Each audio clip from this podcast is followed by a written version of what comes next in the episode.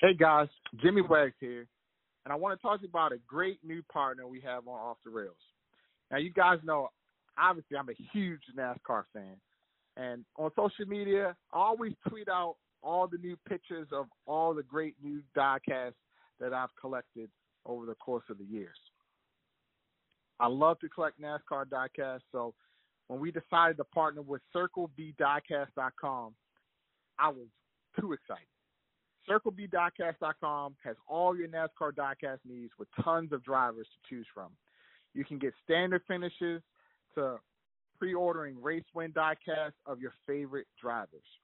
CircleBDiecast.com also sells NASCAR drivers hats, t-shirts, and so much more.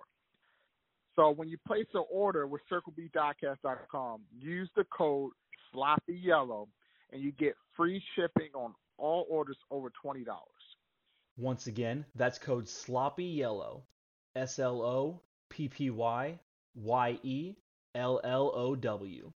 And get free shipping on your order of $20 or more. Also, what was great about CircleBDiecast.com is that they're military owned and operated company. So make sure you check them out and all the cool diecast and NASCAR products that they have to offer.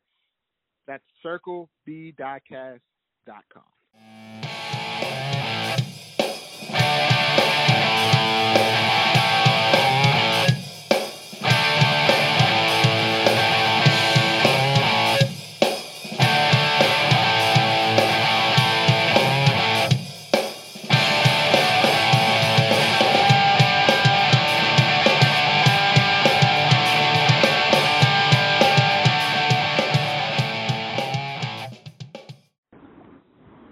What's up, guys? This is your boy, your Duke and Dance, the Prince of Party, everybody's favorite neighborhood friendly backup jackman, Jimmy Wags, coming at you live for today's race recap of the Folds of Honor 500 from Atlanta Motor Speedway. I'll be riding solo dolo this week, told Dado and Billy, and take the day off. And uh, we'll catch up with them and Rob uh, later this week on Off the Rails. Uh, but today, Kyle Larson stuck up the show, ladies and gentlemen, uh, up until the very end. Kyle Larson led 269 laps of today's race. And uh, with the eight laps to go, uh, the young Ryan Blaney ran him down and uh, went on to win today's race at Atlanta. Very surprising end just because of how dominant Kyle Larson was. Uh, Atlanta is one uh, one of the trickiest tracks on the circuit because of its track surface. It has the oldest track surface on the NASCAR Premier Series, uh, which is Cup, Xfinity, and Trucks.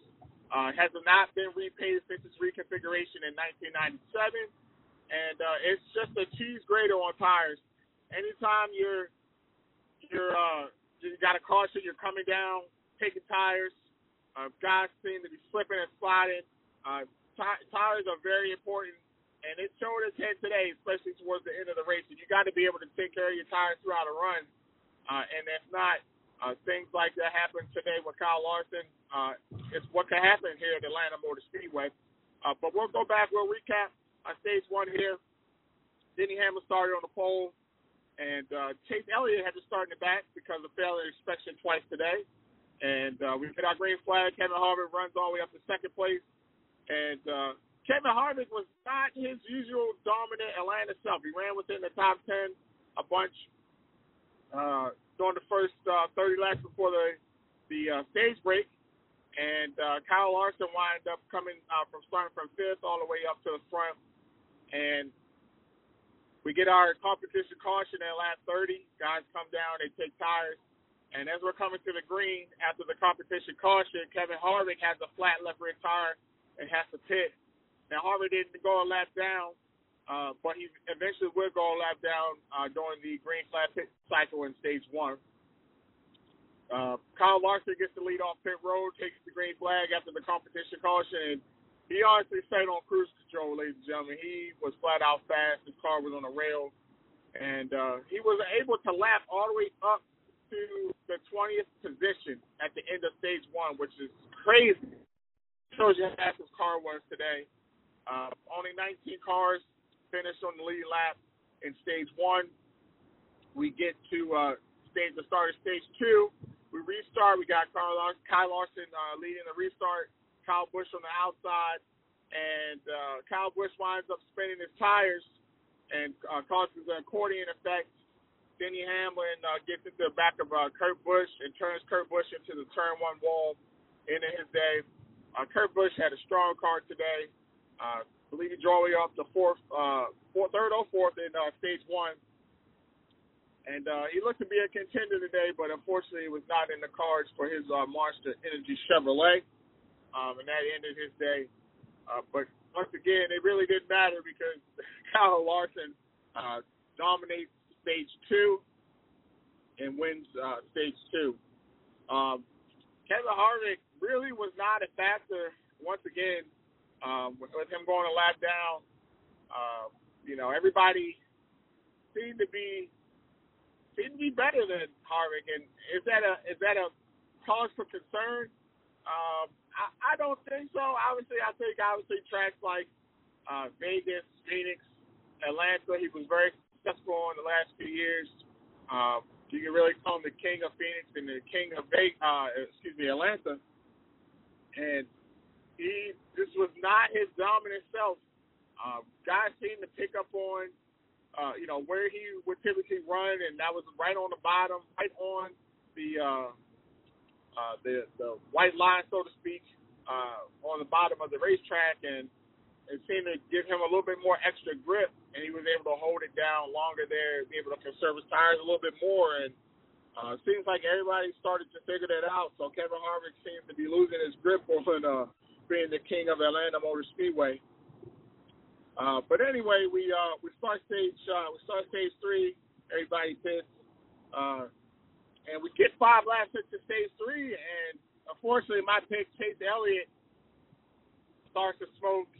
Eventually, the engine lets go and ends his day.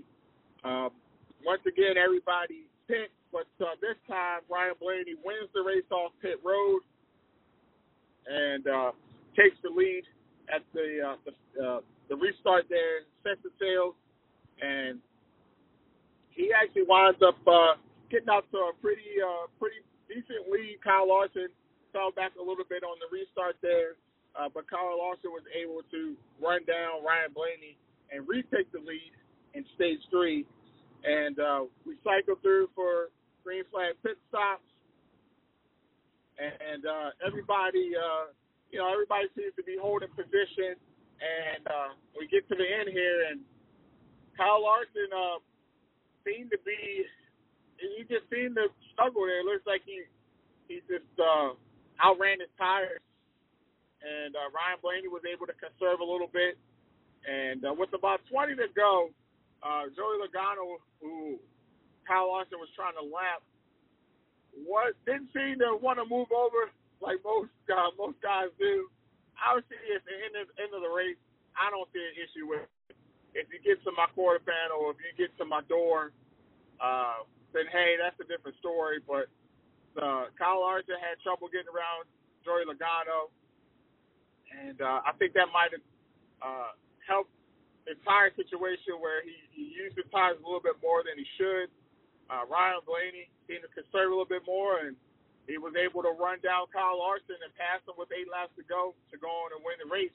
Um, and it, it was funny to hear Ryan Blaney talk about his post-race presser that it was 20 years ago that his father, uh, Dave Blaney, uh, who used to drive the 93 Amoco car, uh, was also having a great day in Atlanta, was super fast, and if you recall, he wound up losing a tire uh, leading the race, which was uh, which was crazy and Dave Blaney never won a NASCAR Cup Series race. So uh, Ryan Blaney talked about being able to to kind of repay him for uh, for that uh, mistake all those years ago. And uh, he, like I say, he goes on to win. Uh, and that, ladies and gentlemen, that gives us six different winners uh, to start the year, uh, which uh, we're already halfway, uh, well, quarter, almost a quarter way through the regular season here and um, we're coming up on probably the biggest wild card race of them all, and that is uh, Bristol Dirt, Billy Bradley's favorite race. Um, talking to Billy, he thinks this is going to be the greatest race of all time. So it's got a lot of hype to live up to, but uh, it should be very interesting to see Uh, looks like weather forecast, we might have some issue with some weather on uh, Sunday, 60% chance of rain, but hopefully that holds off.